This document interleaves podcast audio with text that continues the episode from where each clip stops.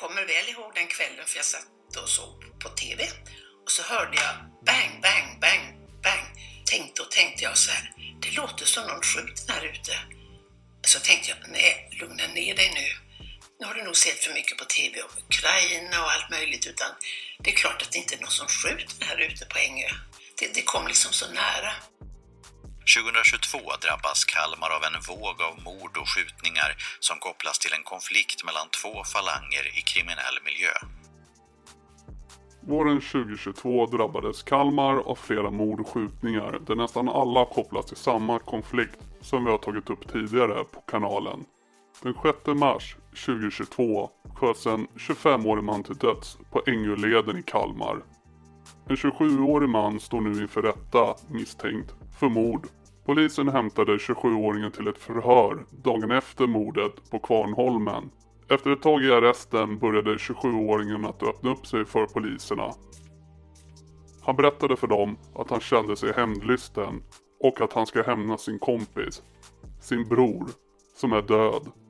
27-åringen åtalas även tillsammans med två andra män för skjutningar som inträffade några veckor tidigare som föregick mordet.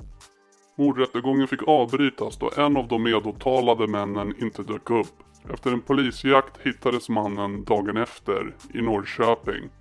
Den 27-åriga man som nu åtalades misstänks vara en central person i det kriminella Norrliden-gänget.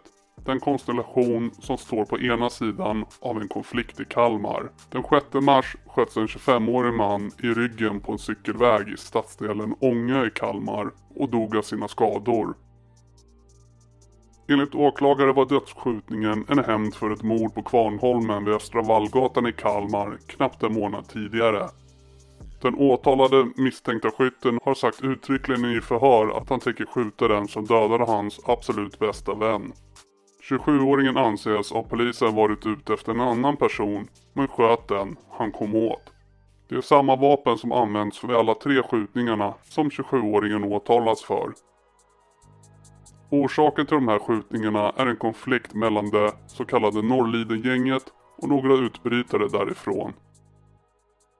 Det är troligen den konflikten som leder till skjutningen på Kvarnholmen den 11 februari 2022.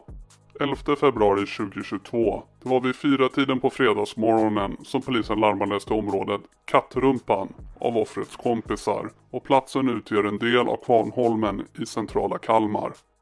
När polisen kom till platsen anträffades mannen död på en plats nära kajkanten, skjuten i huvudet. Så kallade utbrytare från Norrliden-gänget anses ligga bakom mordet. Dödsoffret var den nu åtalade mannens bästa vän. 16 februari. Vid klockan 23.55 skjuts det mot en lägenhet på Proviantgatan. Åklagaren säger att den nu åtalade fått reda på att en person som kan knytas till utbrytarna från gänget bor på Proviantgatan. Han har tre och en halv timme före skjutningen filmat sig själv med ett vapen som de tror är vapnet som har använts och det är samma vapen som används vid alla tre skjutningar. Det kan man se på utkastarspår från när pistolen kastar ut hylsorna. 18 februari 2022 Gällande skottlossningen vid tvåtiden på natten på Värsnäsvägen i Snurrom menar åklagaren att 27-åringen kommer till platsen strax innan och går in i ett lägenhetshus och strax efteråt går han ut maskerad. Bara två minuter senare kommer den åtalade tillbaka, fortfarande maskerad. Det var under den tiden som lägenheten i Snurrom besköts. Vid den andra skjutningen gick kulor genom fönstret hos en helt oskyldig person som fick kulfragment i sin säng. 6 mars 2022. Vid 23.30 tiden på söndagskvällen larmades polisen om en skottlossning på Ängö i Kalmar. Minst tre skott ska avlossas på platsen och när polisen anlände till platsen anträffades en 25-årig man liggandes på en cykel på rygg med en skottskada. Han behandlades på platsen och tas till sjukhus där han senare avlider av sina skador.